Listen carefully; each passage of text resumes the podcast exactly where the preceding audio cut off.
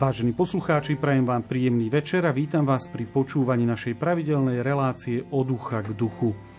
Pred pár dňami sa v Ríme skončilo 10. svetové stretnutie rodín, ktorého téma znela rodina láska, povolanie a cesta svetosti. Väčšina z nás mala možnosť sledovať ho prostredníctvom vysielania televízie Lux, ale Slovensko malo svojich zástupcov aj priamo v Ríme. Slovenskú delegáciu viedol košický eparcha arcibiskup Cyril Vasíl, ktorý je zároveň aj predsedom Rady KBS pre rodinu. Ďalšími členmi delegácie boli manželské páry Jozef a Anna Matejovský, Richard a Mária Kucharčíkovci, kňaz z Spišskej diecezy Robert Neupauer a ešte jeden manželský pár z Bratislavskej arcidiecezy Alfons a Monika Jukovci, ktorých teraz vítam v našom štúdiu. Ďakujeme za pozvanie. Rovnako vítam v štúdiu aj Salesiana Mariana Valápka, ktorý je riaditeľom Centra pre rodinu Bratislavskej arcidiecezy. Vítaj v našom vysielaní. Ďakujem pekne, požehnaný čas. Dnes sa budeme rozprávať o svetovom stretnutí rodín, o rodinách i o slovách svätého otca Františka, ktoré zanechal rodinám nielen v Ríme, ale aj na celom svete. Technicky na relácii spolupracuje Matúš Brila, hudbu vybrala Diana Rauchová, a od mikrofónu z Bratislavského štúdia vám príjemné počúvanie praje ľudový Malík. Na úvod taká bezprostredná otázka. Za akými dojmami, pocitmi ste sa vrátili z Ríma, lebo viem, že aj tá cesta z Ríma na Slovensko nebola úplne bezproblémová? Áno, všetky tieto problémy, ak sa objavili nejaké, sú zatienené tou skvelou atmosférou, ktorá tam bola, najmä tou skvelou myšlienkou a celkovým poňatím svetového stretnutia rodín, ktoré ako možno naši, vaši poslucháči vedia, že bolo v inom formáte ako dosiaľ, najmä kvôli tým predchádzajúcim protipandemickým opatreniam, keďže bolo všetko limitované počtom 2000 účastníkov, mm-hmm. tým pádom jednotlivé krajiny, arcidiecezy, ale aj spoločenstva, ktoré tam vysielali svojich zástupcov, mali stanovený počet a, a tak bolo, čo sa týka organizácie, mnohé jednoduchšie, mm-hmm. keďže ten počet bol jasný a aula Pavla VI. bola tým miestom, kde sa vlastne všetko konalo, okrem záverečnej svetej omše a ranných svetých omší, ktoré boli samozrejme v chráme svätého Petra. Takže v tomto to bolo také kompaktnejšie, bola väčšia možnosť jednoznačne sa identifikovať aj s inými delegátmi z iných krajín a celkové sa to nieslo naozaj vo veľmi priateľskom duchu a bolo jasné, že rodina je obrovská sila na celej planete. Monika, ako si to videla ty, a vieš povedať asi, že prečo bolo vybraný, prečo takýto počet dostalo Slovensko? To niekto prepočítaval, alebo ako to bolo? Uh, áno, prepočítavali to uh, vo Vatikáne a vlastne určili nám počet uh-huh. Mhm. 10 osôb. Uh-huh. Takže podľa toho sme sa riadili. Áno, a ako teda tvoje tie bezprostredné dojmy z, zo stretnutia v Ríme, vo Vatikáne so Svetým Otcom, aké sú? No, dojmy sú veľmi silné, tak asi by som povedala, že, že na celý život. Uh-huh. A veľmi veľa sme si zobrali motivácie do ďalšej práce s rodinami. Uh-huh. A mm, keď, keď e, si prišla teda do, do väčšného mesta, uh, mala si predtým nejaké také očakávania a teraz by si mohla povedať, že sa naplnili, alebo je to také, aké to je? Uh, tak mala som očakávania aj z Ríma ako takého, mm-hmm. lebo už sám o sebe ten Rím je uh, silný duchovný aj umelecký zážitok. Veľmi som sa tam tešila a to Rím mám veľmi rada a často tam chodím a to prepojenie práve s takýmto uh, svetovým stretnutím rodín bolo úplne úžasné ako pre mňa vnútorne. Mm-hmm. Bolo vidieť, že ten Rím omladol? Lebo v Ríme stretávať e, deti nie je vždy úplne také samozrejme. Áno, je to pravda. Videli sme mnohí delegáti prichádzali so svojimi deťmi, ak sa to dalo a napokon aj v slovenskej delegácii sme mali mm-hmm. tri deti, tak povediac, takže aj z tohto pohľadu to naozaj splňalo všetky tie atributy a myslím si, že mnohé aj tie páry, ktoré prednášali a tie boli ako keby mimo tých delegátov a ak mali za sebou ten rodinný príbeh, tak tých rodinných príslušníkov priamo mali na pódium. Čiže mhm. to dotváralo celkovú tú atmosféru, že sme to vlastne videli, keď sa niekto predstavoval, že tak my sme tá, tá rodina a máme toľko a toľko detí a zrazu tie deti tam stáli na pódiu. Mm-hmm. Tak to bolo úžasné, lebo sme to naozaj videli na vlastné oči a oveľa lepšie sa potom aj vnímal a prijímal a ako keby e, meditovalo sa nad tým celým príbehom, lebo niektoré tie svedectvá boli naozaj silné. No, bolo to také asi hodnovernejšie? Bolo to také živé naozaj, lebo jedna rodina tam mala dvoch chlapcov a tí tam behali, od, spolu sa postavili a behali z jednej strany na druhú, ale nikoho to nerušilo, práve skôr to bolo také milé práve preto, že sme tam boli väčšinou rodičia a rodiny alebo kňazi, ktorí bolo pracujú to zaujímavé v tom, že vlastne to bolo aj pri, tej, pri tom prvom stretnutí so Svetým Otcom. Tam v aule Pavla VI. aj, aj ochrankári nechali tieto deti behať priamo pri Svetom Otcovi, okolo neho a tak ďalej a tak ďalej. Takže v tomto to bolo veľmi milé a, a prirodzené. Takže aj vatikánsky žandári mali o trochu viac e, takej inej práce, ale asi to, to zvládali dostali asi správne pokyny. Ja som tú otázku položil kvôli tomu omladeniu Ríma preto, lebo aj moja osobná skúsenosť je taká, keď som bol s rodinou a s deťmi v Ríme, e, deti boli ešte vo veku 2 až 8 rokov, tak e, vždy nás zastavili a chceli sa ich dotknúť, ako keby e, hlavne dôchodcovia, starí ľudia, ako keby nemali možnosť stretnúť tie Eh, také skutočné deti, dalo by sa povedať. Eh, toto ale stretnutie, svetové stretnutie rodín nebolo prvým, bolo to desiaté v poradí. Boli ste už niekedy v minulosti na svetovom stretnutí rodín? No keďže manžel eh, má práve v lete vždy najviac pracovných povinností, tak som ja bola osobne, ale iba ako pútnik. Mm-hmm. Takže bolo to iné, ale tiež to bolo silné, lebo vtedy teda prichádzali rodiny bez nejakého obmedzenia počtu. Bola som vo Valencii, v Miláne a ešte teda som, som bola e, pred stretnutím v Dubline na takom pracovnom prípravnom stretnutí. Uh-huh. A keď to porovnáš s tými stretnutiami pred koronou vo Valencii, v Miláne, Valencia, tam bol ešte Benedikt XVI, Miláno, tam e, tiež bol, tiež bol Benedikt XVI. Keď to porovnáš, povedzme, atmosféru alebo tým, e, čo bolo teraz v Ríme, je to veľmi rozdielne? No, bolo, to, bolo tam teda viac ľudí, eh, ale akože tak Rím je Rím, akože to, mm-hmm. je, mhm. to je veľmi silné, silné svedectvo teda toho, toho krásneho, čo je v tom Ríme spojené s tými rodinami, ako tým, že sme boli na Svetých Omšiach aj v Petrovi a tak ďalej a tak ďalej, že to spojenie je sil, silné, takže to pre mňa je ten Rím ako taký, že top naozaj, ale ale každé to svetové stretnutie rodín niečo iné bolo obohatením. Mm-hmm. Uh, tak ako si to ty, Alfons, spomínal, to stretnutie bolo obmedzené na tých 2000 účastníkov. A nemali ste nejaké obavy, ako to tam bude prebiehať? Hovoril si, že rané sveté omše bývali v bazilike svätého Petra. Normálne vstup do baziliky, pokiaľ príde človek na 7 ráno, tak stačí čakať 15-20 minút. Keď príde človek od 9. neskôr, čaká aj hodinu, aj dve. Ako to bolo teraz? Tak áno, toto bola možno jedna z vecí, ktorú by sme potenciálne mohli sa vyjadriť k nej kriticky, mm-hmm. že pre účastníkov týchto svetých homší, ktoré boli špeciálne určené pre svetové stretnutie rodín, neboli vytvorené podmienky na to, aby sme sa dostali inak ako bežnou cestou mm-hmm. do chrámu svätého Petra. To znamená, že sme si museli vystať ten rad aj s ostatnými pútnikmi, ktorí na tú omšu sa ani nedostali, lebo tam ich nepustili na základe akreditácie. Takže tam sme naozaj buď museli ísť veľmi skoro, ako si správne spomenul, alebo teda si to vystať a potenciálne nestihnúť začiatok Sv. Omše, ktorý bol jasne daný a vždy sa mhm. začalo presne ale na druhej strane zase tam bol dostatok miest pre týchto účastníkov, takže dalo sa aj z rôznych strán prísť, takže v tomto to mali dobre zabezpečené, ale čo sa týka samotného vstupu, tam nebola žiadna priorita pre mhm. členov tých delegácií a museli si to jednoducho vystať. Ale dalo sa to, zase išlo to relatívne rýchlo, takže nebral by som to až tak kriticky, ale v každom prípade to boli skvelé sveté omše a naozaj z tých sa dalo veľa odniesť celkovou tou atmosférou, náladou aj spolupatričnosťou povedzme aj s kardinálmi, biskupmi, arcibiskupmi, ktorí tam boli v tej chvíli a slúži tú omšu, lebo v tej aule Pavla VI. tam v tom nebol vlastne žiadny rozdiel. Tam všetci sedeli ako delegáti, či boli kardináli, mm-hmm. biskupy, kňazi a, a väčšinu slova mali práve lajci. A to mm-hmm. možno tiež bolo nové pre aj pre týchto zástupcov tých najvyšších, povedal by som, cirkevných hodností, že tam sedeli a v tomto naozaj to prepojenie bolo výborné. A stali sa počúvajúcimi.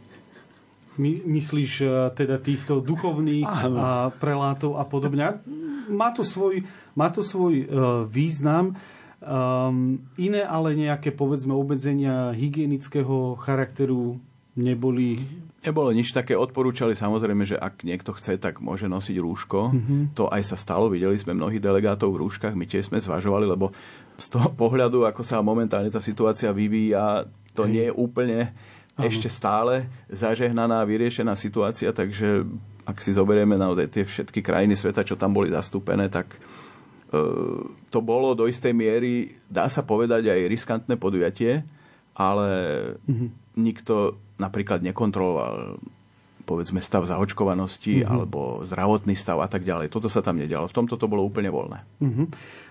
Poďme k samotnému stretnutiu rodín, lebo mm, ne, netrvalo iba jeden deň, trvalo to teda niekoľko dní. E, z toho programu, ktorý tam bol, mm, čo vás tak najviac zaujalo, Monika, teba?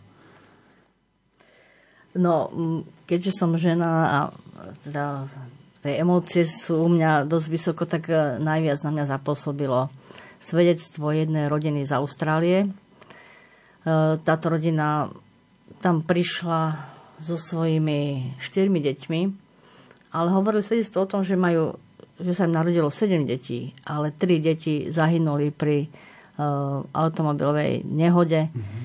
A pritom, jak rozprávali to svedectvo, vlastne ešte stále boli pod vplyvom tejto nepríjemnej a ťažkej situácie, tak počas toho premietali v prezentácii fotky tých detí.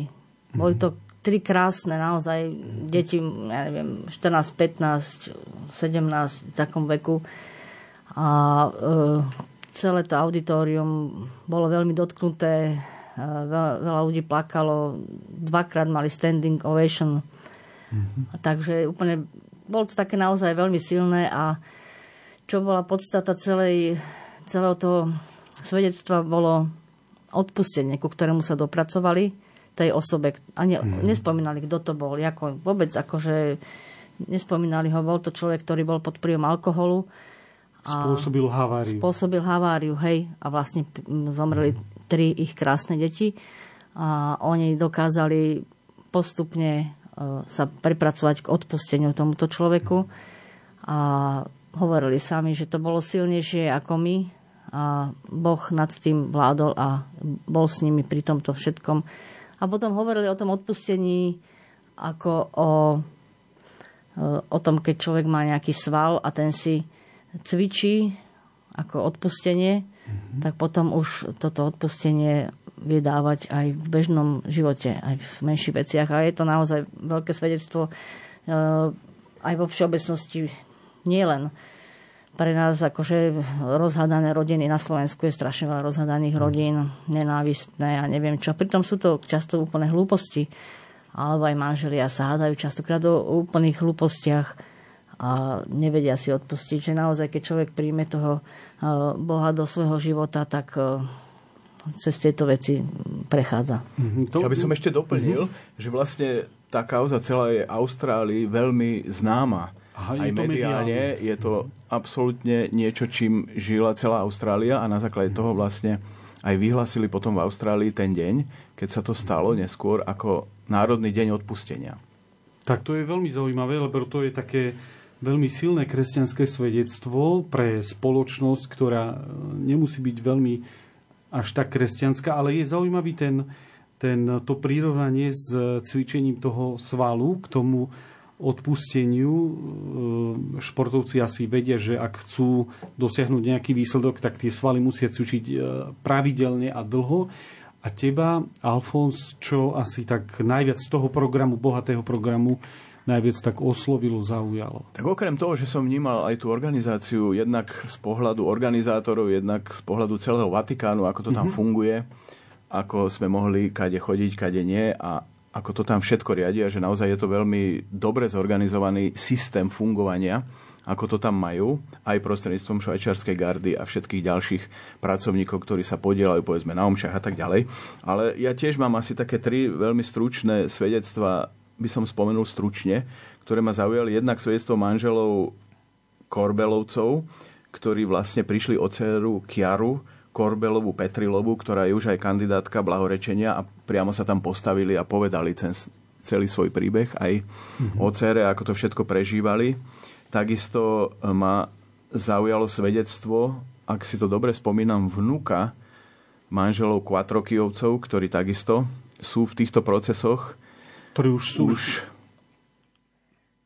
sú vyhlásení za svetých, blahorečení, ospravedlňujem sa. Takže ich vnúk už dnes starší pán, mm-hmm. dôchodca, ak to tak môžem povedať, všetko vysvetloval, ako žili, ako sa správali a tak ďalej, čo si pamätal, takže to bolo tiež veľmi silné.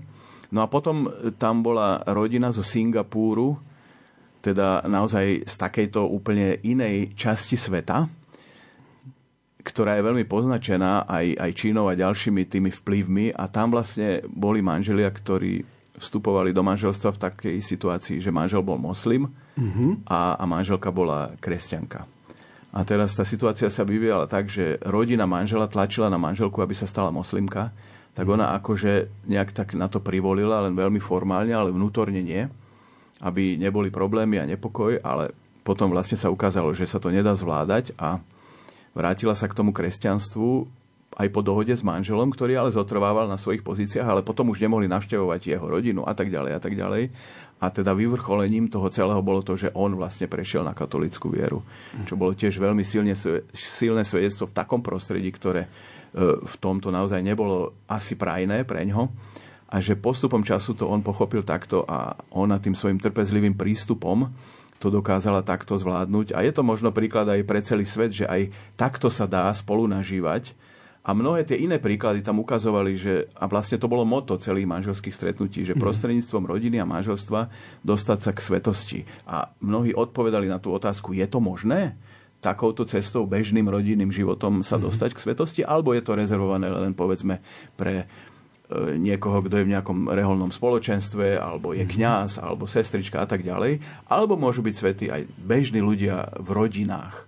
A na toto sa hľadala vlastne počas celého toho stretnutia akási, ani nie že odpoveď, ale možno cesta. Cesta, ale cesty môžu byť rôzne. Ja sa v tejto chvíli ale opýtam uh, otca Mariana, uh, je teda možné nájsť, tak, taká všeobecná otázka, je teda možné nájsť uh, tú cestu svetosti v manželskom živote, keď ju hľadali v Ríme, ale v podstate hľadali ju rodiny na celom svete, pretože aj na lokálnych diecezných úrovniach boli stretnutia e, rodín, ako sa ty na to pozeráš ako kňaz. Nie je tá svetosť možno len pre určitú kategóriu ľudí? Musíme pripustiť ten vývoj, ktorý bol mm-hmm. v tejto oblasti a aj to, že od samého začiatku všetci sú povolaní k svetosti.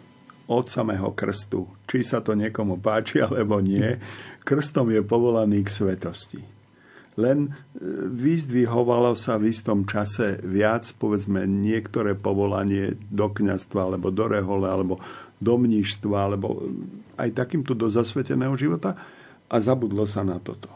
Tak musel prísť e, svätý František Salesky, ktorý to celkom jednoznačne povedal a vlastne to naznačil, že svetosť je pre každého a aj vďaka nemu máme filoteu.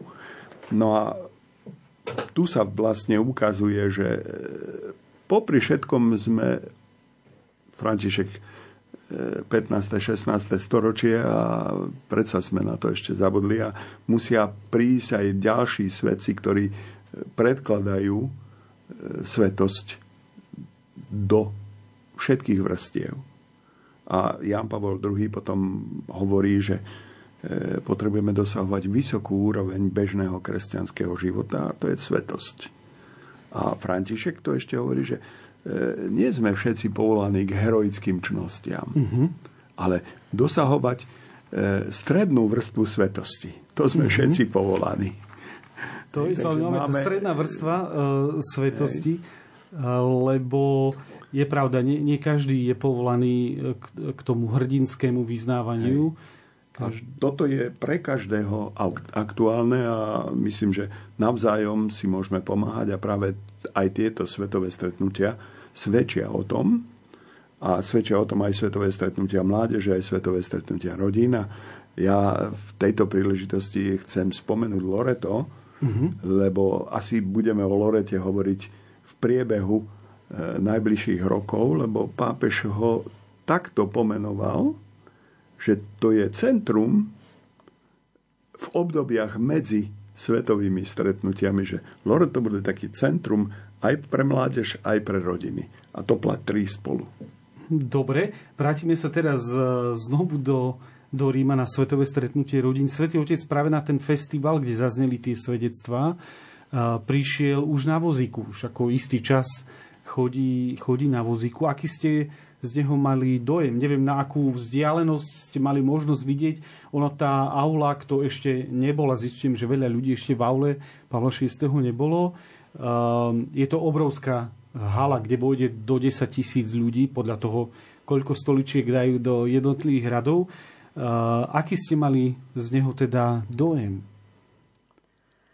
Uh, napriek tomu teda, že tá aula je obrovská, my sme boli vlastne v tej dolnej časti, uh, takže vlastne boli sme pomerne, pomerne blízko a naozaj sme videli dobre svätého Otca a, a je to také naozaj od neho hrdinské, že napriek uh, tým svojim naozaj bolestiam dokázal prísť medzi nás, lebo si myslím, že na rodine mu naozaj veľmi záleží.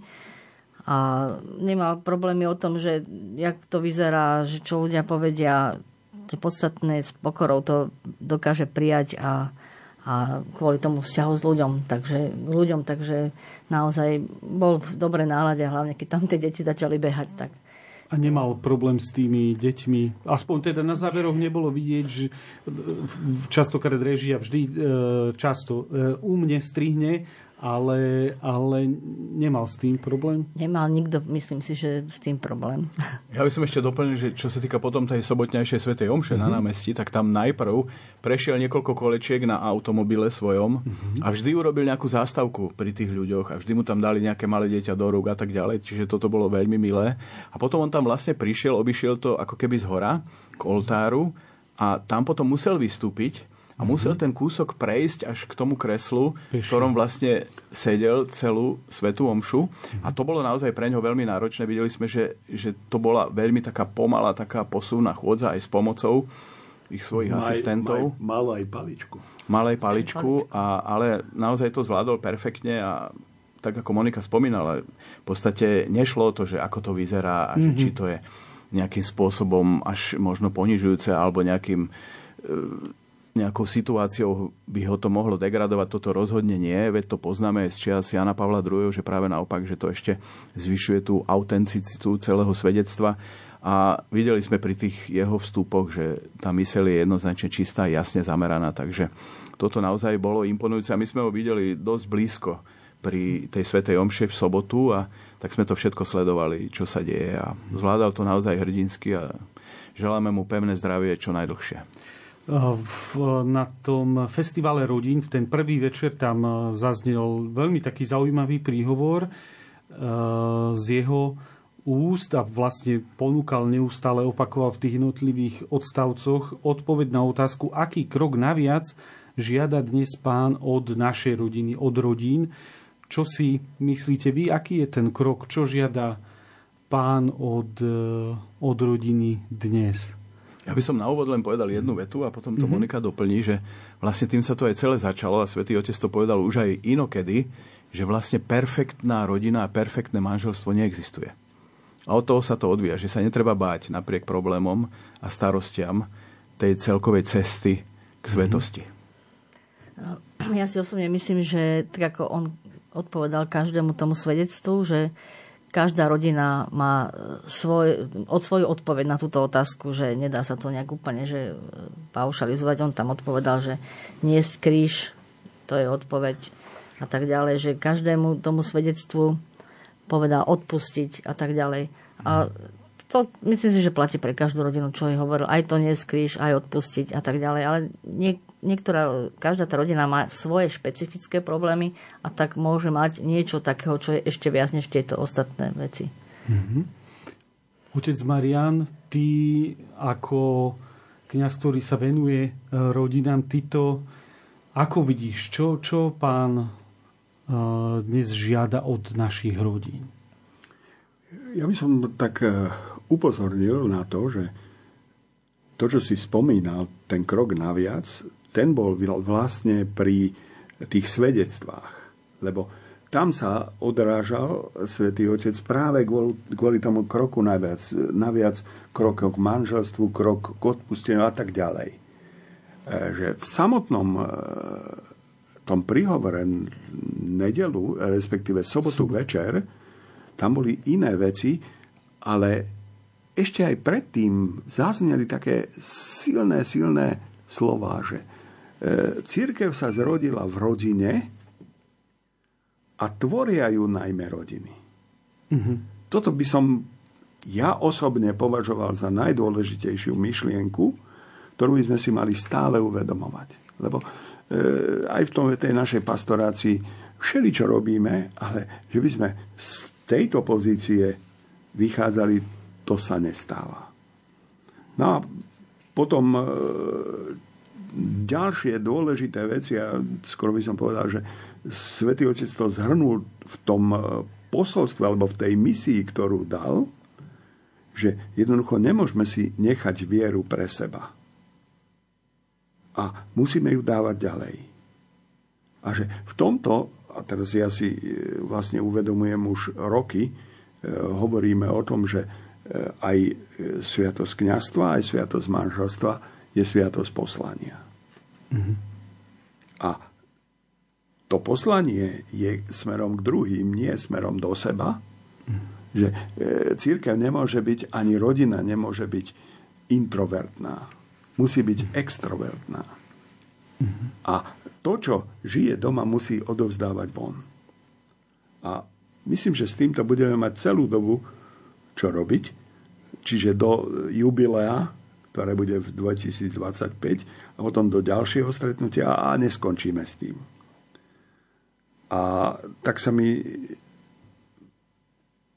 otvára pred očami vlastne aj táto podsekretárka e, tejto, tohoto dikastéria e, Gabriela Gambino, že sa ohromne v tomto angažuje a ona je tá, ktorá v podstate aj na základe svojej rodiny, z ktorej pochádza, ktorej vychováva a spolu s manželom to prežívajú, tak vlastne to odovzdáva aj na, tejto, na tomto fóre, povedzme tohoto svetového stretnutia mládeže.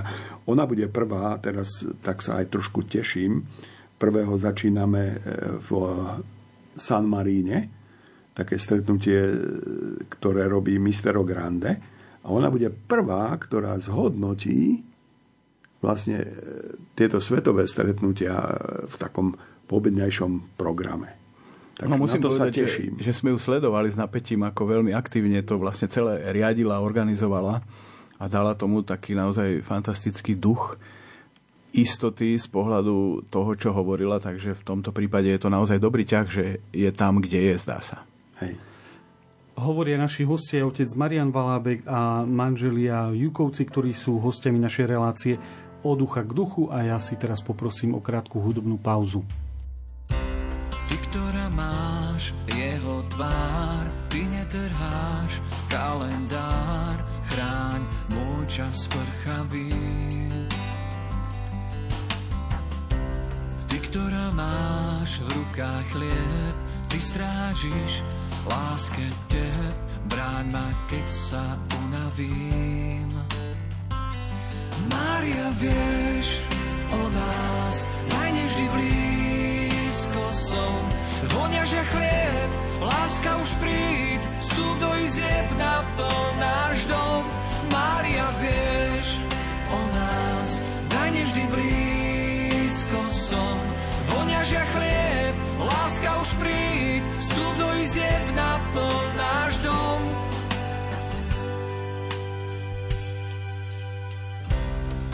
Ty hľadaná v modlitbách pred Tvojím áno má strach, múr, čo pevne nestojí. Ty nádherná spokorí, ty mlčíš, Boh hovorí, zdám sa, chcem byť len tvojím. Mária, vieš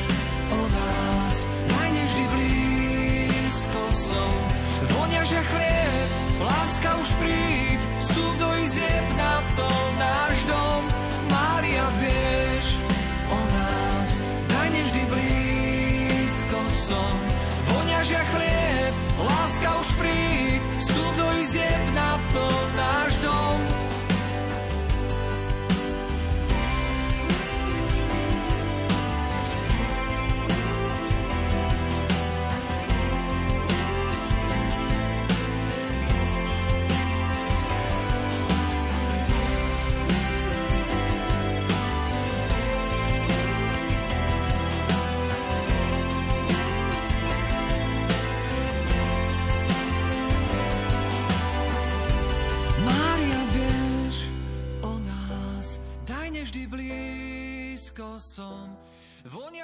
Milí poslucháči, počúvate reláciu od ducha k duchu, v ktorej sa rozprávame s našimi hostiami o 10. svetovom stretnutí rodín vo väčšnom meste. V rámci programu stretnutia e, vo štvrtok a piatok 23. respektíve 24. júna prebiehal pastoračný kongres. Boli ste na ňom aj vy? Všetko to prebiehalo skutočne iba v tej aule, aj ten pastoračný kongres? Ako to tam vyzeralo? Boli to klasické nejaké prednášky, prezentácie? Áno, boli to klasické. Najprv bola prednáška, potom bol panel, kde vlastne k tomu, k tým témam hovorili jednotlivé páry alebo rodiny. A medzi tým boli prestávky, kde nás teda vždy bohato pohostili, a samozrejme, že kávou v mhm. Taliansku. Mm-hmm. A boli veľmi zaujímavé a podnetné. Niektorí možno, že menej až tak e, zaujímavé vzhľadom k tomu, že aj u nás sú mnohé spoločenstva, ktoré majú svedectva, ale určite podnetné pre, pre pastoráciu aj u nás na Slovensku. Áno, ja by som ešte doplnil, že v rámci toho jedného svedectva sa objavila aj myšlienka teda e, spolupatričnosti a pomoci Ukrajincom, ktorí mm-hmm. sú v. Ríme a boli tam aj priamo na podiu jedna rodina z Ukrajiny a talianská rodina, ktorá ich prijala napriek tomu, že majú sami veľa detí, ale aj toto bol ďalší z príkladov, ktorý tam poslúžil a v ďalšej téme zasa hovorilo o celkovej pomoci utečencom, o tom zasa referovali manželia z Belgicka, takže aj táto téma tam rezonovala. Odznelo tam niečo také zaujímavé, čo by pre nás, pre slovenských poslucháčov, pre rodiny na Slovensku bolo podnetné? Pre mňa bolo zaujímavé to, som to teda na slovenských e, v takýchto stretnutiach rôznych som to ešte nevidela. Hovorila jedna rodina, kde tá žena sa venuje e, ženám, ktoré e, sú pod nejakým násilím domácim alebo mm-hmm. deťom a majú tam aj nejaké také, v Amerike to je, majú aj nejaké americké hnutie preto a je to konkrétne pre násilie v katolických rodinách, čo je dôležité spomenúť a hovorili o tom, že nie je rozdiel v tom percente nejaký výrazný medzi katolickými rodinami a nekatolickými, mm-hmm. kde sa objavuje toto násilie. A potom ho pekne to nadviazali na to, že aj Jan Pavel II učil E, láske a, a rovnosti medzi mužom a ženou, lebo o to, o to išlo hlavne. Aj tam púšťali také video, ktoré naozaj skutočne ukazovalo toto násilie, bolo to veľmi, veľmi silné a takisto aj hovoril o, pápežovi Františkovi, ktorý toto spomína aj v Amoris Leticia, myslím v 54. bode. Mm-hmm. V jedna z tých tém, o ktorý, ktoré tam zazneli, Ehm, znela aj sprevádzanie prvých rokov manželstva alebo manželský katechumenát. Ja som našiel o tom teda viacej e, tých informácií. Vieme, že ehm, Dikastérium pre laikov, rodinu a život vydalo dokument, kde sú isté také línie alebo taký náčrt, návrh vytvorenia alebo zaviesť katechumenát pre manželský život – neviem, či ste to tam vy zaregistrovali, túto tému, ale ja sa spýtam otca Mari- Mariana na to, čo on na to hovorí, lebo ten katechumenát by mal, tak ako býva, u katechumenátu trvať rok, minimálne rok. To znamená, príprava pred manželstvom by trvala jeden rok? No, trošku ináč. Uh-huh. Hej, že aj naša konferencia biskupov dala e, usmernenie pre katechumenát ako prípravu ku krstu dva roky. Mm-hmm. Hej, ale tým, že tu sa má vlastne zopakovať katechumenálna cesta, že s niečím sa aj ráta, že už títo manželia, respektíve budúci manželia vedia, ale rozhodne ten spôsob by mal byť na spôsob katechumenálnej cesty, to znamená postupné objavovanie toho, čo žijeme, respektíve toho, čo budeme žiť, a potom v tom sprevádzaní tých manželov postupné pochopenie toho, o čom sme hovorili pred. Čiže, keby som to mal tak zjednodušiť, je to e, po manželstve, respektíve počas manželstva už mystagogická cesta manželov. To znamená, to, čo som prijal pred v príprave, tak to zavádzam do života a snažím sa to pochopiť a snažím to, sa to odovzdávať aj ďalej. Čiže o tomto sa hovorí už vo Familiaris Consortio, to znamená, je to 41 rokov známa vec, len sme sa k tomu ešte neprepracovali. A Amoris Letícia to naznačil, ale teraz sa to konkrétne dostalo už aj do dokumentu a budeme musieť e, prehodnotiť celú tú prípravu. Nie, že by doterajšia bola zlá, ale musí byť intenzívnejšia a práve aj v tomto kontexte e, jedna z tých panelových diskusí bola o formácii kňazov, seminaristov a tých, ktorí vlastne sa zúčastňujú na príprave snúbencov, respektíve sprevádzaní manželov. Uh-huh. A ako sa vy pozeráte na túto otázku e, manželského katechumenátu z pohľadu aj vašich e, rokov manželstva, vašich osobných skúseností? E, predpokladám, že príprava k manželstvu vo vašom prípade pred uzatvorením katolického manželstva vtedy, v tom čase bola asi trochu iná ako dnes. Ako sa na to pozeráte vy? No, myslím si, že to je dobrý nápad, lebo a to hovoril aj svätý otec František, že na medici sa pripravujú 6 rokov, mm-hmm. kňazi tiež 6 rokov, že, že je to povolanie, na ktoré naozaj sa treba pripraviť aj poznať e, teológiu manželstva viac a viac e, byť aj taký prakticky vyzbrojený. Mm-hmm. A myslíte, že by to pomohlo predchádzať niektorým budúcim ťažkostiam v manželskom spolunažívaní? Všetko, čo ide hĺbšie, tak, tak pomáha potom v praktickom živote. Ja neviem si to ešte predstaviť, jak to, jak to prejde z tejto prípravy na ten celý rok, ale zrejme nejaký postup, postupnými krokmi a takže to ani nezbadáme možno po tých rokoch, tak si to možno predstavujem ja alebo taký skok asi možno, kto vie, jak, jak to a, zoberú snúbenci. E, mojím takým postojom mm-hmm. je, že to nebude ideálne. Mm-hmm. Toto si musíme uvedomiť, že budeme to postupne zavádzať, ale nesmieme do toho pustiť idealizmus, lebo v idealizme by sme to nespravili. Rovnako to nespravíme ani v perfekcionizme, ani v uniformizme preto aj ten dokument nie je tak platný, že všade to bude rovnaké. Ale že v celom svete bude zohľadňovať situáciu daných e, prostredí mm-hmm.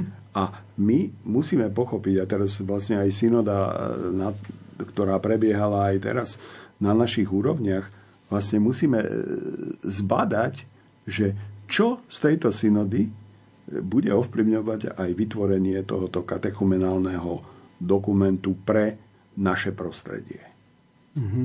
No, ja, ja teraz budem v tomto taký uh, možno menej príjemný, ale keď sa postavím do, do pozície nejakých snúbencov, ktorí povedzme málo praktizujú uh, vieru, chodia na Svetomšu povedzme raz za 2-3 mesiace a podobne a církev príde s nejakou takou požiadavkou, uh, ste pripravení, alebo je církev pripravená na to, že povedzme klesne počet aj uzatvorených manželstiev? Nie je uh-huh. s tým problém. Uh-huh.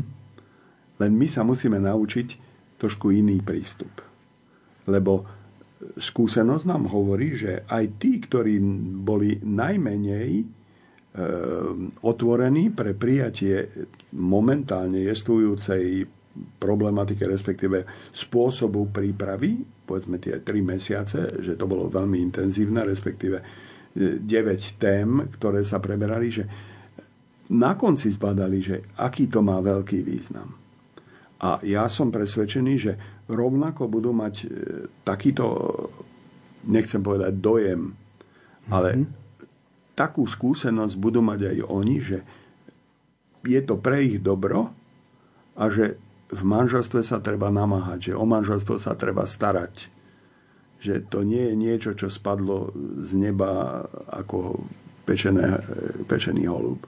Mm-hmm. Že tu bude treba, dá sa povedať, že starať sa o celú túto prípravu a nebáť sa e, pridávať aj k takému náročnú. E, práve pred chvíľou, neviem, či si Monika čítala mail, čo sme dostali na e,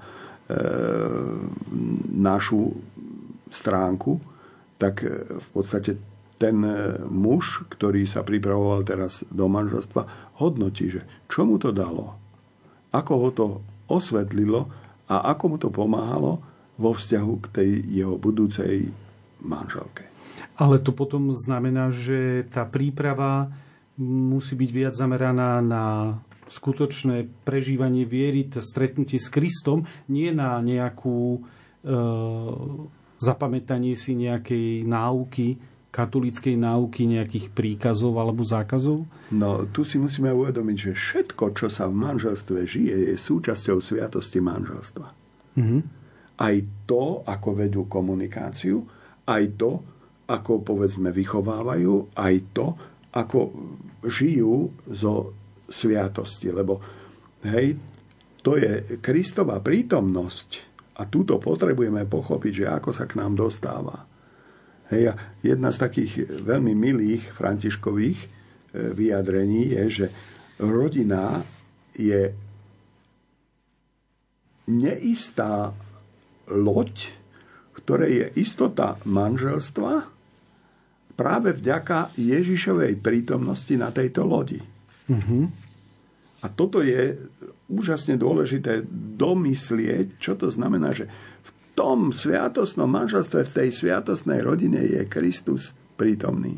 Preto aj tá e, povedzme, ikona, ktorú pripravil, respektíve obraz, ktorý pripravil pre toto svetové stretnutie Mark, e, Marko Rupník, tak vyjadruje alebo upozorňuje na ten e, bod, a odvoláva sa na Nikolaja Berďajeva, že príliš rýchlo sme prekryli sviatosť manželstva prirodzenou rodinou, že nepustili sme tam sviatosť manželstva.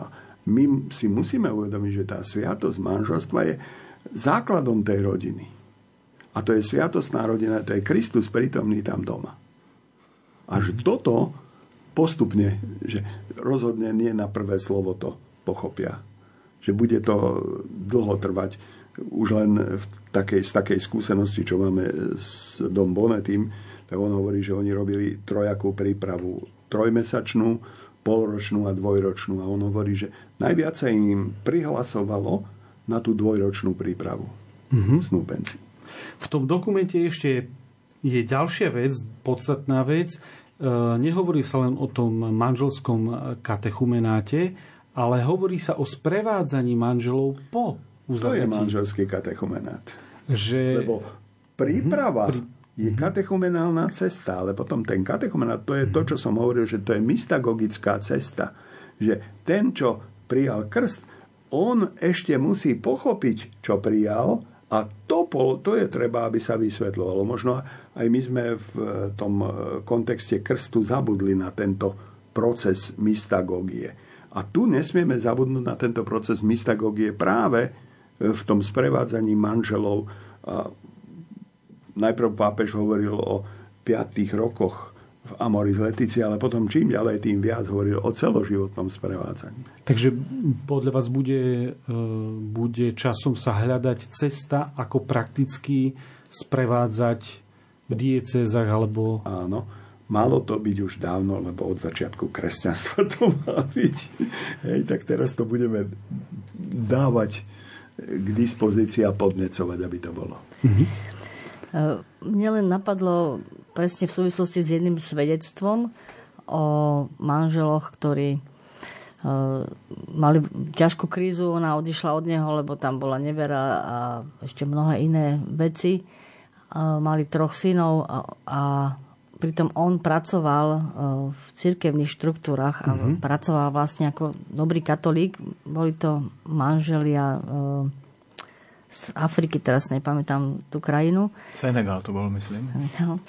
A tam prišlo k zlomu práve tým, že, že našli spoločenstvo. Rodina sa snažila, to nepomáhalo, ale spomenul si na spoločenstvo, e, ktoré sa venovalo ako sprevádzaniu a práve toto sprevádzanie ich dostalo naspäť k tomu, že sa zmierili, odpustili si a verejne e, sa, e, sa odprosili a verejne e, znova dostali, to, dá sa povedať, že tú možnosť sluby manželské si povedať mm-hmm. a tak mhm. ďalej, a tak ďalej. Že to, to bolo naozaj Vrátili veľmi, sa vlastne to manželstvo. Späť, hej. A nebolo to jediné svedectvo, ale toto bolo také veľmi silné, boli tam aj iné svedectva práve, že to sprevádzanie a to spoločenstvo rodín, mm-hmm. že toto je to, tá cesta, ktorá ktorá no, práve ja pomáha. tiež doplnil, že vlastne tak ako aj Don Marian spomínal, že nemôžeme si to idealizovať. Mm-hmm. A tých situácií bude milión rôznych.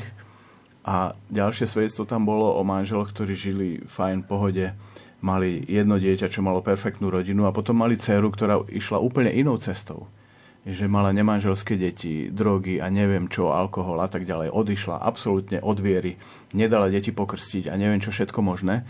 A potom vlastne cez tie deti, ktoré sami sa chceli dať pokrstiť, zrazu prišla cesta aj k tej cére, ako keby, ale stále to ešte nie je dokončené, čiže tam tých procesov, môžeme to na tomto príklade parafrázovať, že tá cesta je neuveriteľná. toho spoločenstva, že ako je na tejto ceste mm-hmm. po ruke tak potom e, aj e, tá synoda o synodalite a vlastne tá, tá prvá fáza, ktorá prebiehala na úrovni farností v diecezach po svete, mohla veľmi prispieť k vytvoreniu alebo k posilneniu spoločenstva farského alebo nejakého, ktoré žije. A práve aj v tých e, jednotlivých prednáškach aj toto bolo vyzdvihnuté. Jedna z tých panelových diskusí bola o tomto. Uh-huh. Ale bolo ich možno 10 tých panelových diskusí, lebo tým piatim prednáškam boli e, ku každému dve panelové diskusie pripravené. A tam sa naozaj rozprávalo a teším sa, keď e, naši skúsení prekladatelia s tým urobia to, čo potrebujeme, aby sa to dostalo aj na Slovensko. A ja myslím, že už sa to deje. Mm-hmm.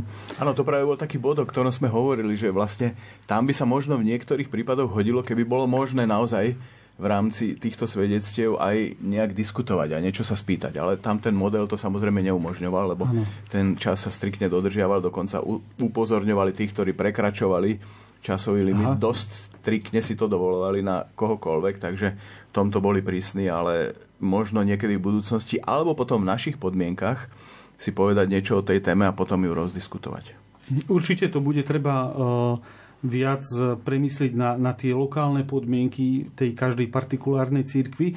V, v rámci toho programu svetových, uh, svetového stretnutia rodín bol aj koncert v Lateránskom paláci, uh, eucharistická adorácia. Boli ste na tom koncerte?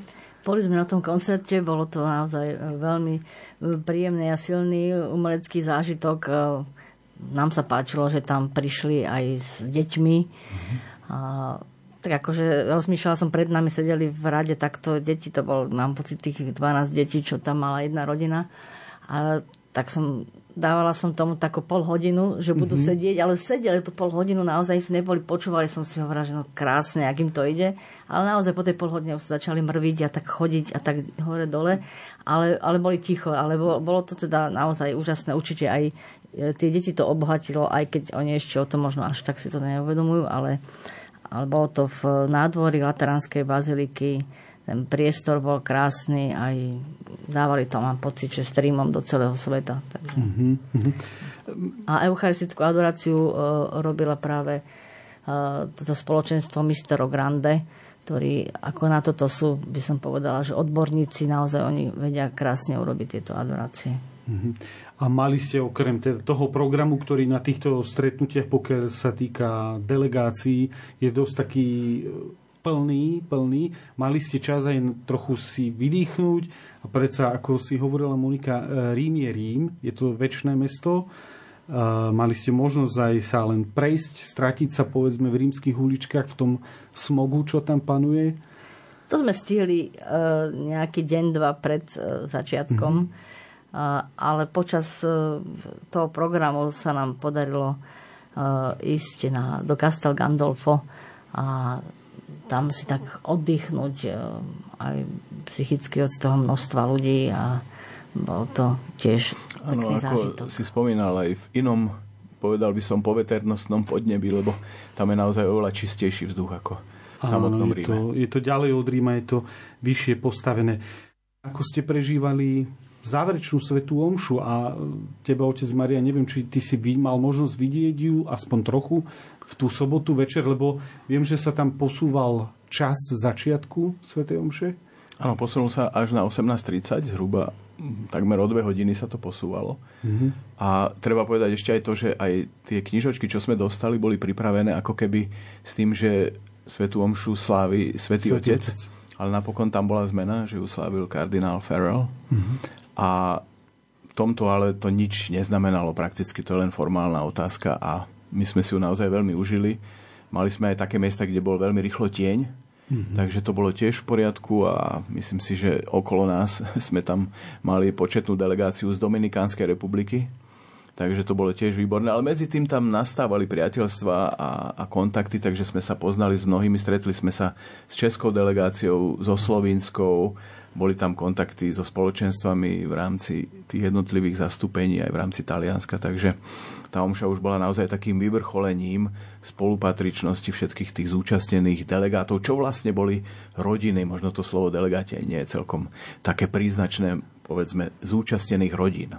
Áno. A svätý Otec tam bol počas celej svetej omše. Bol tam počas celej svetej omše, hej. Mhm.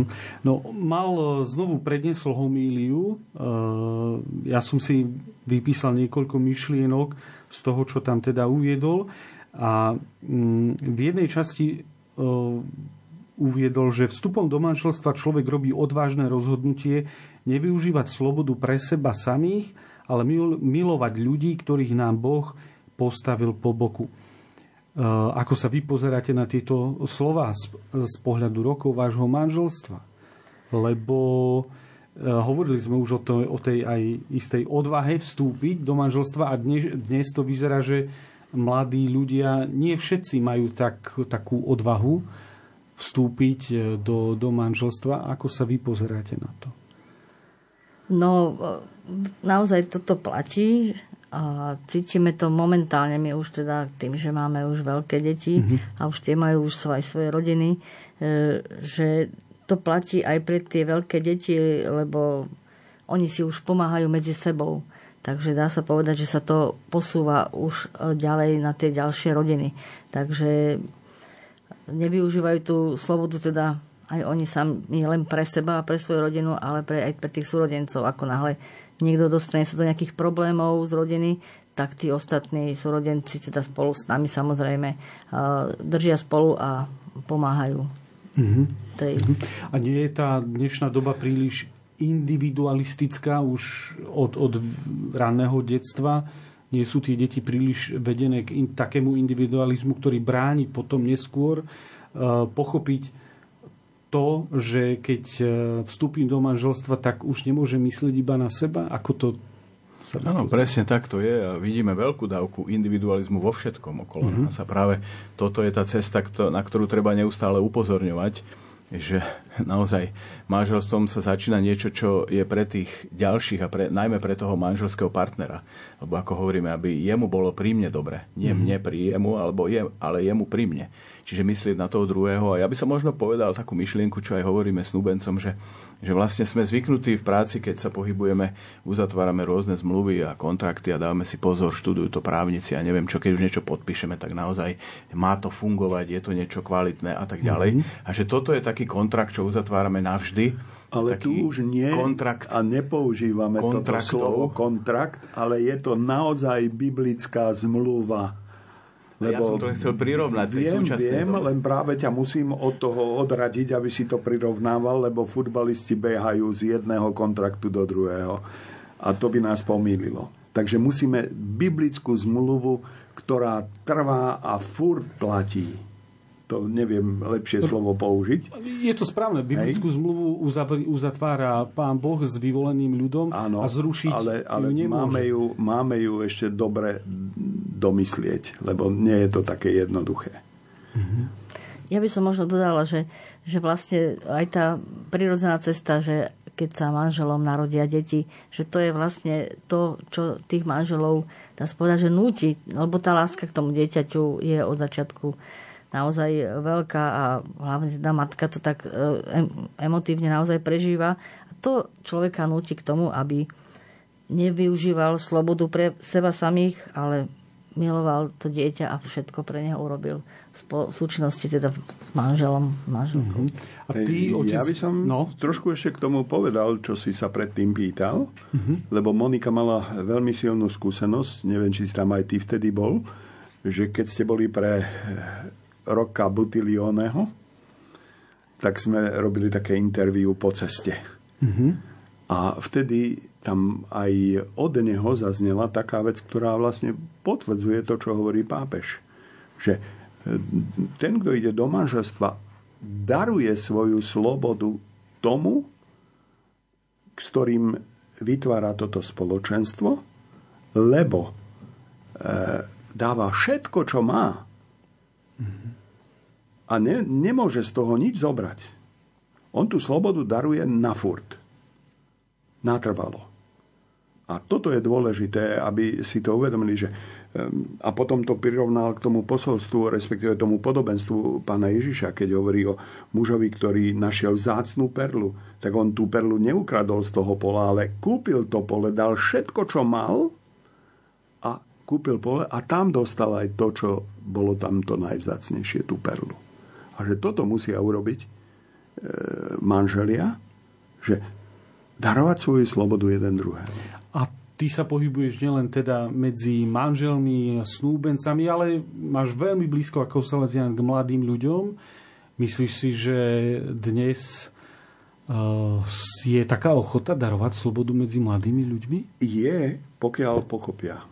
Lebo musia sa k tomu dostať, lebo inak naozaj v tom individualistickom svete a najmä povedzme v, tu v Bratislave, že toľko ponúk, ktorú si vybrať a aj keď niekedy akože dohodneme sa na niečom a zrazu od toho uskočia, pretože mm-hmm. dostali inú ponuku.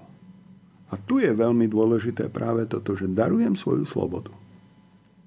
Mm-hmm. Myslím si, že v tomto veľa práve urobí vzťah manželov, keď manželia e, žijú tak, že naozaj e, žijú jeden pre druhého a žijú pre rodinu a naozaj žijú pre tú lásku, tak tie deti e, to vnímajú aj keď niekedy sa stane, že nejakým spôsobom niekde zablúdia, tak ale v konečnom dôsledku sa k tomuto modelu svojich rodičov vracajú.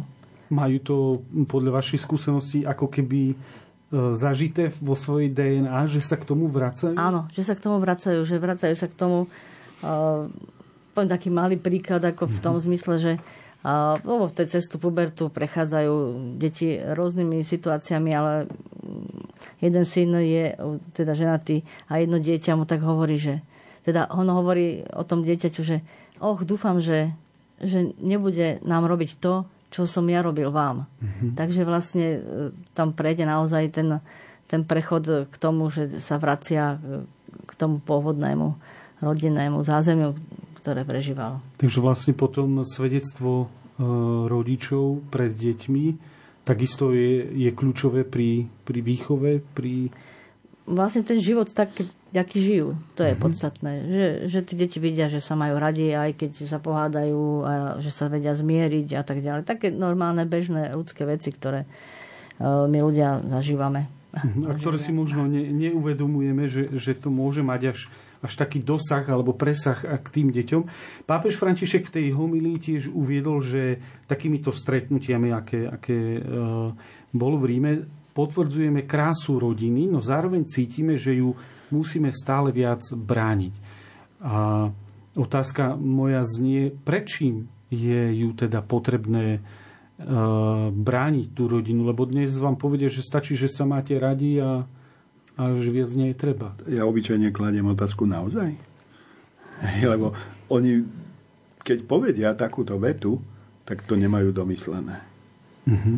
Tak treba im dať ďalšiu otázku, aby e, predstavili tú svoju víziu.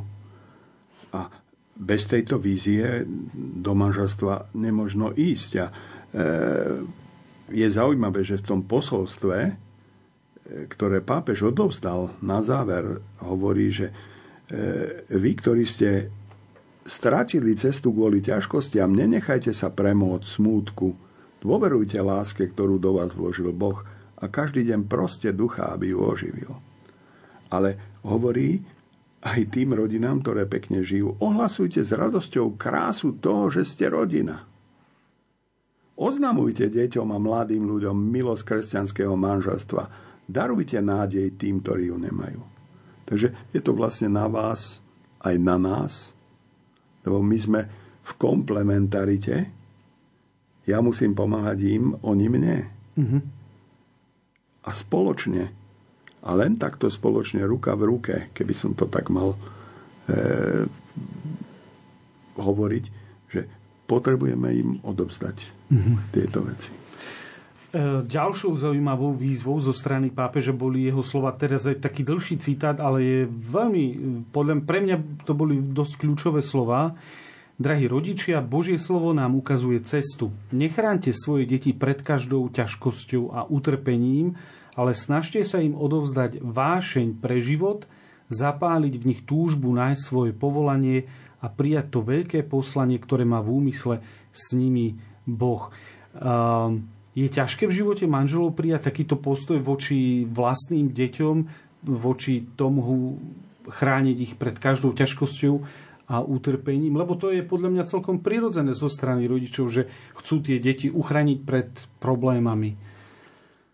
A počuli sme tam svedectva, kde sa hovorilo aj o tom, že vlastne to dieťa je na celý život dieťaťom pre rodičov, mm-hmm. čiže je tam samozrejme iný druh sprevádzania podľa veku a pomoci ale nikdy sa to puto nepretrháva a presne v rámci tejto cesty to funguje v akomkoľvek veku a vlastne aj v tom celkovom poňatí tých stretnutí rodín sme tam videli mladé rodiny, v strednom veku, staršie a tak ďalej. Čiže aj o toto ide, že vlastne rodina, e, ktorá vznikla a pokračuje, je tam stále. Čiže nedá sa si predstaviť rodinu ako nejaký mladý manželský pár a okolo nich malé behajúce deti.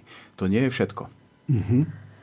No, možno, že je dôležité pre rodičov si stále pripomínať to, že, že tie deti nám nepatria.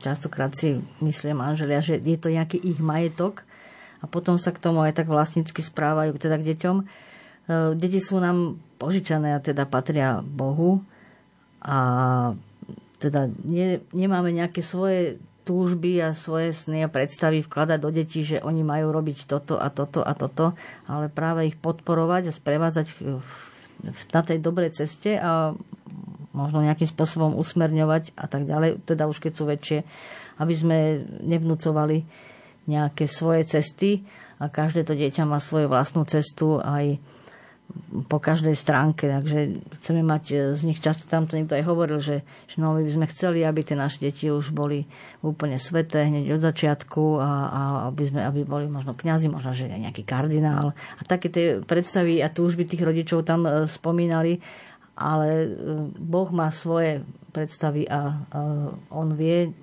čo vložil do nich a vedie ich svojimi cestami, lebo každý má svoju cestu. Tak ako to hovoríš, e, je to veľmi jasné, zrozumiteľne, rozumie tomu každý rodič, ale aj z vlastnej skúsenosti je to také jednoduché vo vnútri toho rodiča prijať to, že nebudem do toho dieťaťa premietať svoje vlastné osobné predstavy. E, a najmä plány. A plány nie je potrebné, aby aj E, rodič prešiel vnútorne nejakou premenou? No toto je tá cesta k svetosti práve. A to je Božie to musí slovo. uvedomovať stále. Mm-hmm. To je tá cesta k svetosti aj v rodine, aj toto, že odovzdávať deti Bohu. Aj keď e, idú rôznymi cestami a nemôžeme už, keď sú veľké, nejakým spôsobom do toho násilne zasahovať. Mm-hmm. Takže, pápež, pápež v tejto súvislosti povedal, že e, treba uvažovať o medzigeneračnom zväzku a o odovzdávaní palice. Mm-hmm. Medzi rodičmi a deťmi. Hej, Abraham odovzdal Izákovi, ale aj medzi e, Eliášom a Elizeom, aj medzi Mojžišom a Jozuem došlo k takémuto odovzdávaniu palice a toto má byť vlastne aj medzi generáciami, lebo Božie slovo platí, opustí, prilne budú jedno telo. A na toto nesmú zabudnúť ani rodičia, ani deti. Že rodičia musia dovoliť, aby ich opustili a deti musia opustiť.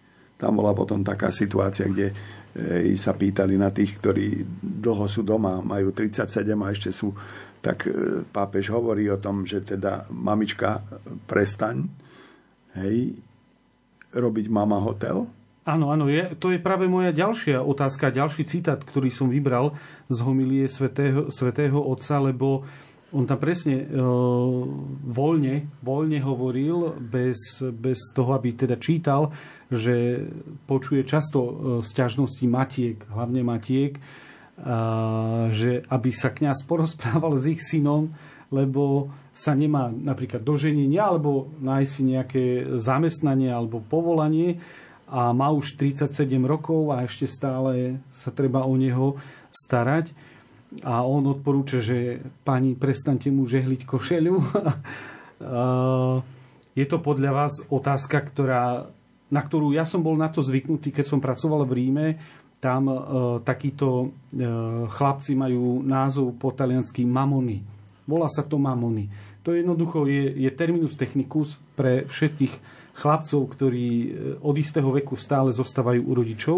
Ale u nás to ešte na Slovensku v tom čase nebolo, to nebolo, nebola to otázka. Je to dnes už aj u nás je, taká je otázka? Je to dnes už.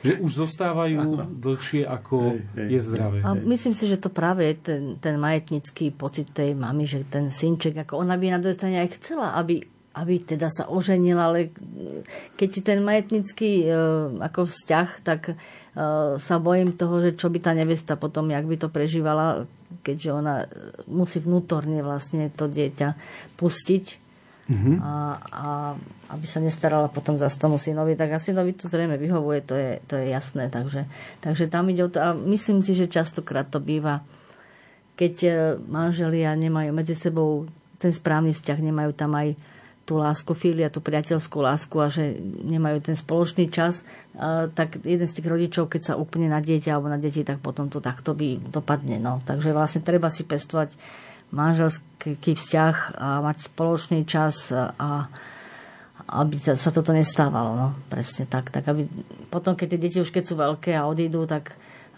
zrazu tí manželia sú, sú, sú takí nejakí nesvoji, že nevedia spoločne žiť. My si pustíme o chvíľu e, znovu hudobnú e, prestávku, ale ešte na Margo toho dodám, že áno, e, tak ako si to povedala, platí to. V Ríme som sa stretol s tým, odpovedou zo strany mamičky. No ale čo by povedali susedia, keby som mu nevyžehlila tú košelu? Možno, že nemáš na chlieb, možno máš chleba dosť batôžku nesiem tam, kde je tiesen, tri krajce pre radosť. Batôžku nesiem tam, kde je tiesen, tri krajce pre radosť.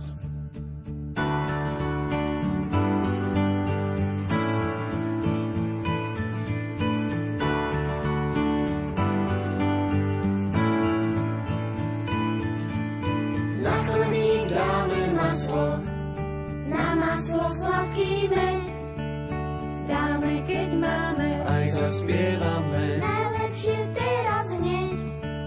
Dáme, keď máme, aj zaspievame.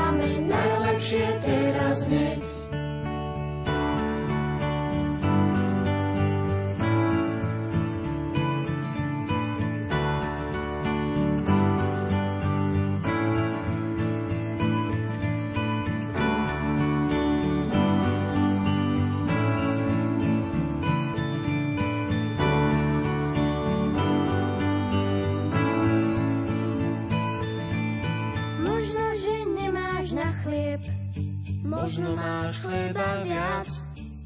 Nech nás to spája, poďme ho krájať, bude mať každý z nás.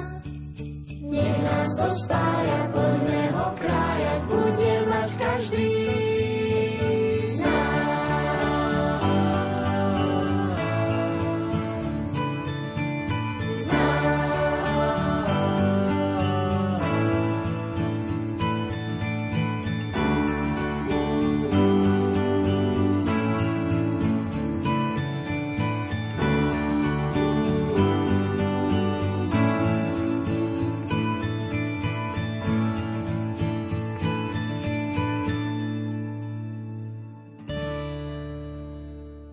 Vážení posluchači, počúvate reláciu od ducha k duchu, v ktorej sú našimi hostiami manželia Jukovci a Salesian Marian Valábek. Manželia Jukovci sa pred pár dňami vrátili z 10. svetového stretnutia rodín v Ríme. Hovorili sme už o tom, ako to prebiehalo v samotnom väčšnom meste na stretnutí rodín, ale vráťme sa možno tak na záver k tej samotnej téme stretnutia, ktorá, ktoré hľadalo v podstate odpoveď na otázku povolania cesta svetosti, či je možné dnes dosiahnuť svetosť životom v rodine.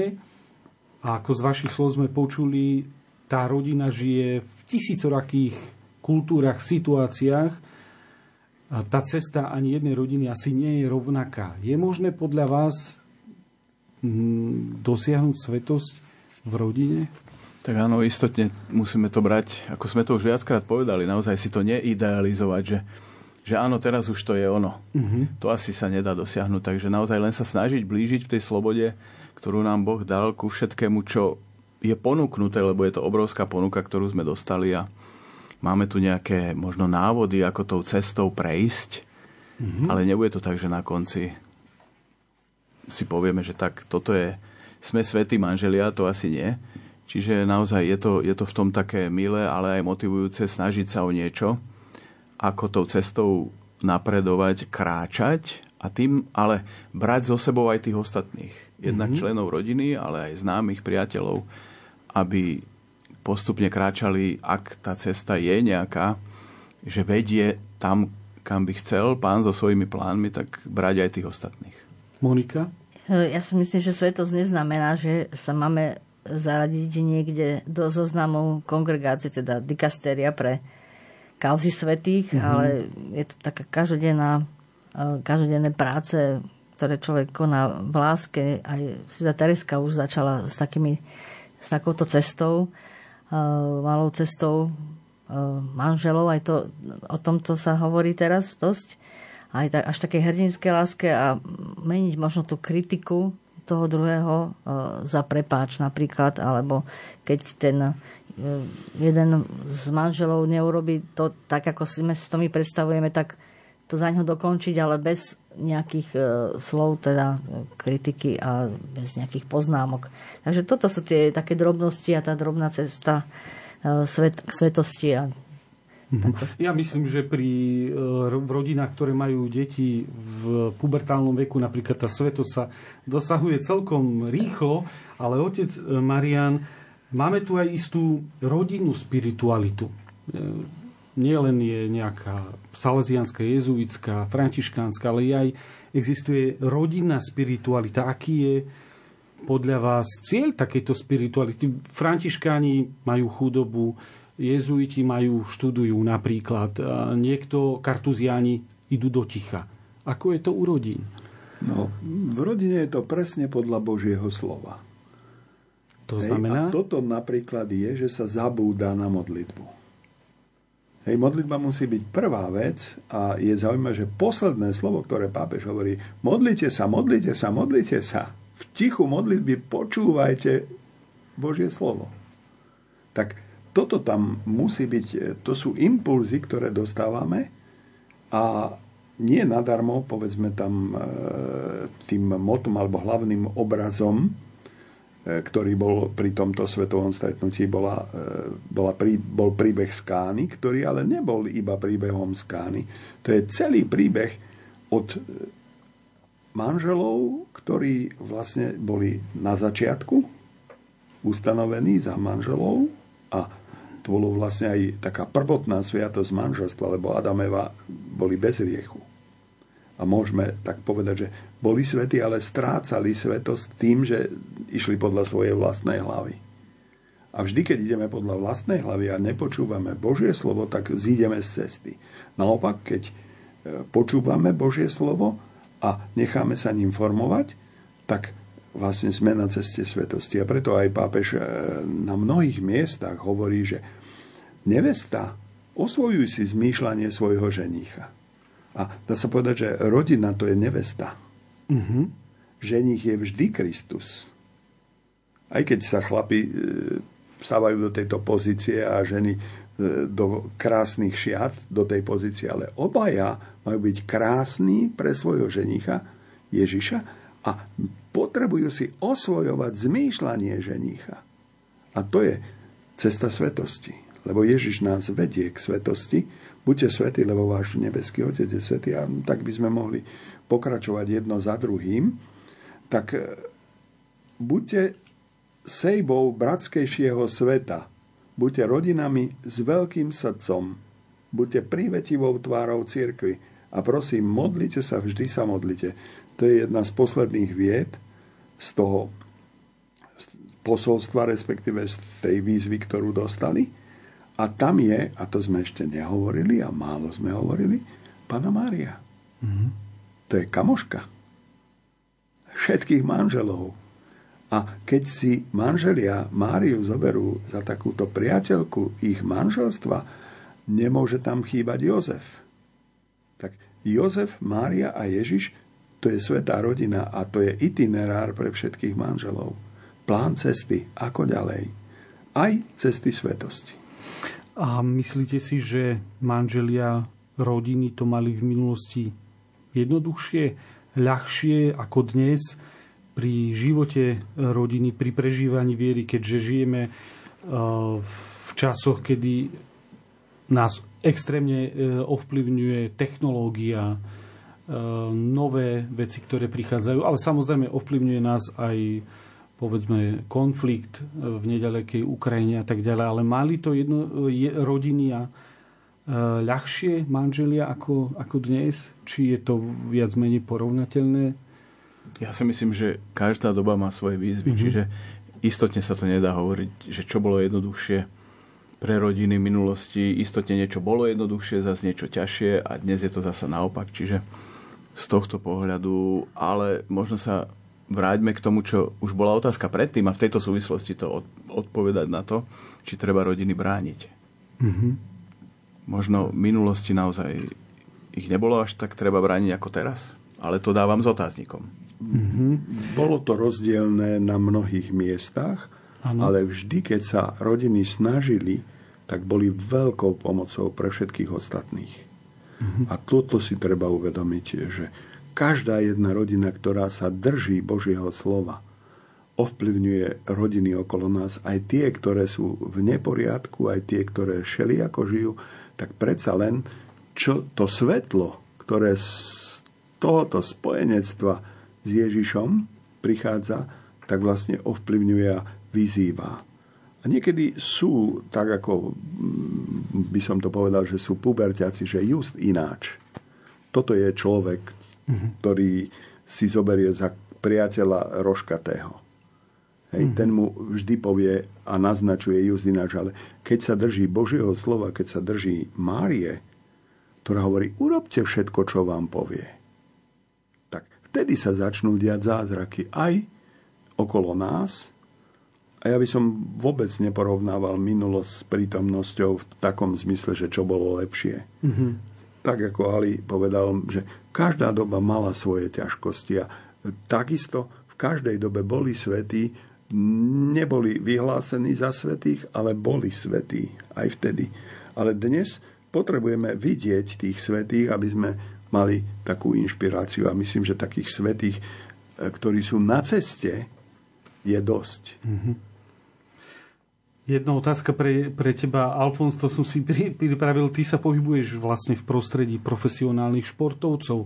Téma rodiny, keď sledujeme športové správy, robia sa rozhovory s rôznymi typmi športovcov a, a pýta sa človek napríklad ich na rodinu, tak odpoveď je taká hokejová, tak určite áno, ale ty sa pohybuješ vo vnútri v tom prostredí a tí, tí športovci pochádzajú z najrozličnejších kultúr, národov, prostredí, náboženstiev. Aká panuje tá, aký tam panuje názor na rodinu, na deti medzi takýmito špičkovými športovcami? Má to niekoľko rovín, mm-hmm. že mnohí tí športovci, keď sú v rámci tej svojej športovej prípravy naozaj na to zameraní a majú cieľ aj predpoklady na to, aby dosiahli nejaké úspechy, tak to si vyžaduje toľko času, mm-hmm. že ako keby istotne sa dostavuje u nich ten pocit, že zanedbávajú svoje rodiny. Mm-hmm. Či už je to mama, otec, súrodenci, alebo neskôr, keď si teda trúfnú aj na vlastnú rodinu, manželku, manžela, deti. A vidno to až v tom neskoršom potom veku tej športovej kariéry, že prichádzajú manželia, manželky, deti a potom tie priority sa už aj trocha menia. Vidíme, že tí športovci sa takisto menia. Čiže v globál by som povedal, že veľmi si vážia rodinu, ale tým, ako trénujú, tak mnohokrát sú tam tie vzťahy pošramotené tým, že vlastne cestujú po svete, chodia na sústredenia, nemajú čas si budovať svoje vzťahy. A toto naozaj im niekedy nepomáha v tom napredovaní takom osobnom.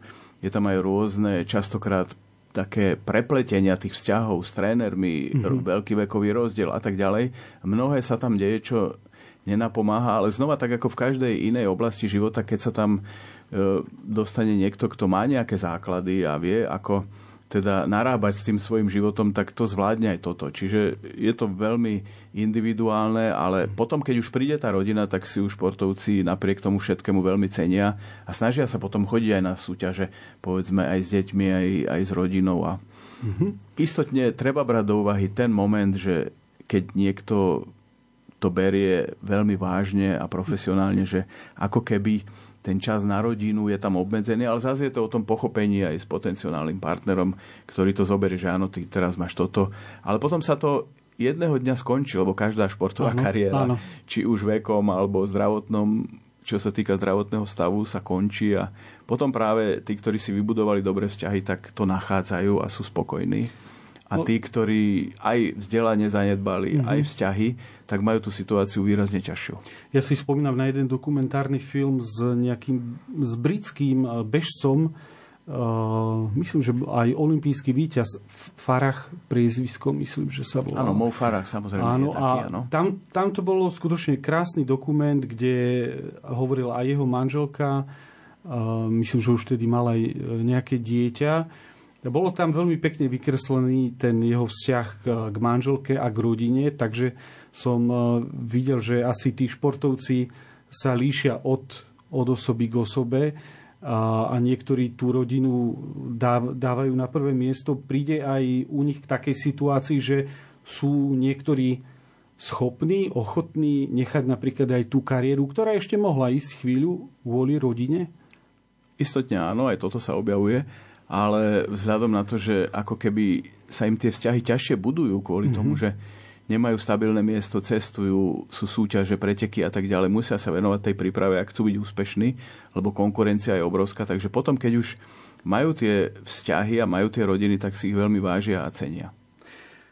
A taká posledná otázka pre všetkých. A, znie, čo rodiny najviac očakávajú od církvy? Monika, Alfons, ale teda aj otec Marian povedala by som teda, že my všetci sme církev ešte ako na, začiatok, ale ako e, túžime potom takom pochopení kňazov, e, ako aby, aby sme dokázali spolupracovať e, laici a kňazi. A to, tým by sme mohli aj viac urobiť pre rodiny a pre snúbencov, pre manželov, pre práve to sprevádzanie. A môžeme tým pádom aj viac osloviť rodiny, a častokrát mm, tie rodiny práve potrebujú tak ako sme spomínali aj v tých svedectvách, e, sprevádzanie v krízach, potom teraz sú aj také e, nové spôsoby tzv. counselingu, sprevádzania alebo coaching krízovým manželstvám, takže e, možno, že sa otvoriť aj trošku viac takýmto rôznym metodám a práve lajci môžu pomáhať a byť na, učený v tých e, farnostiach. A tak ako aj v Amoris Leticia je, že sa majú stať e, subjektom pastorácie. Mm-hmm. Takže asi takéto nie, že tak tú spoluprácu, spoluprácu, väčšiu spoluprácu. Mm-hmm. A dôveru aj tým manželským párom od kňazov. Ja plne súhlasím s Monikou a keď to tak zoberiem od cirkvi ako takej, neočakávam nič e, prevratné, nové, lebo mhm. tam je všetko dané, veci sú jasné, mm-hmm. ale očakávam od tých individuálnych, povedal by som, osôb alebo spoločenstiev, ktoré sú v rámci cirkvy, mm-hmm. že budú otvorené a pripravené, aby vznikla ešte širšia, ako by som to tak nazval, koalícia mm-hmm. tých všetkých subjektov, ktoré môžu, ale aj v rámci individuálnych osôb napomáhať, spolupracovať, mať sa radi a naozaj myslieť teda na tých, čo sú okolo nás. Mm-hmm. Otec Marian? No, je to veľká výzva mm-hmm.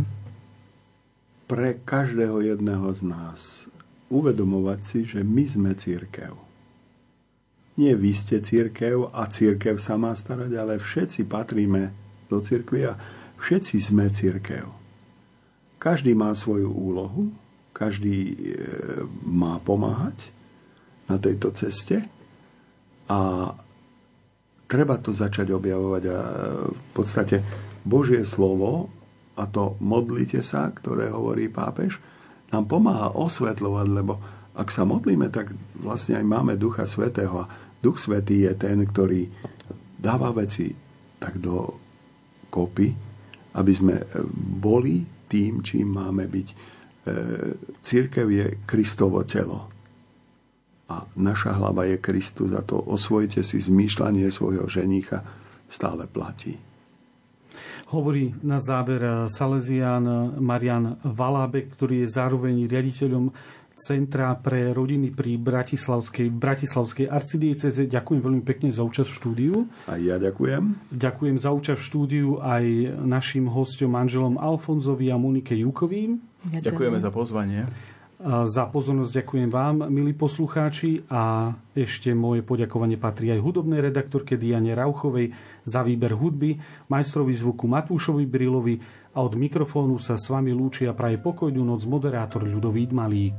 A napokon láska, láska k žene, ku dieťaťu, láska k živému aj keď bolo všetko zaplatené, je to dar, tak zaďakujme mu.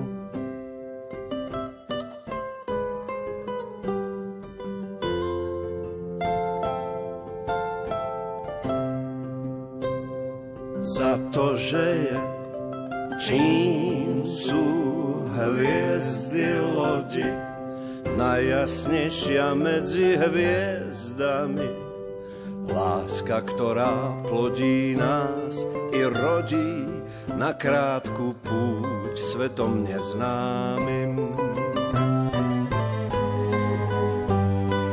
Láska, nebo naraz také blízke, víno Boh v krehkej nádobe.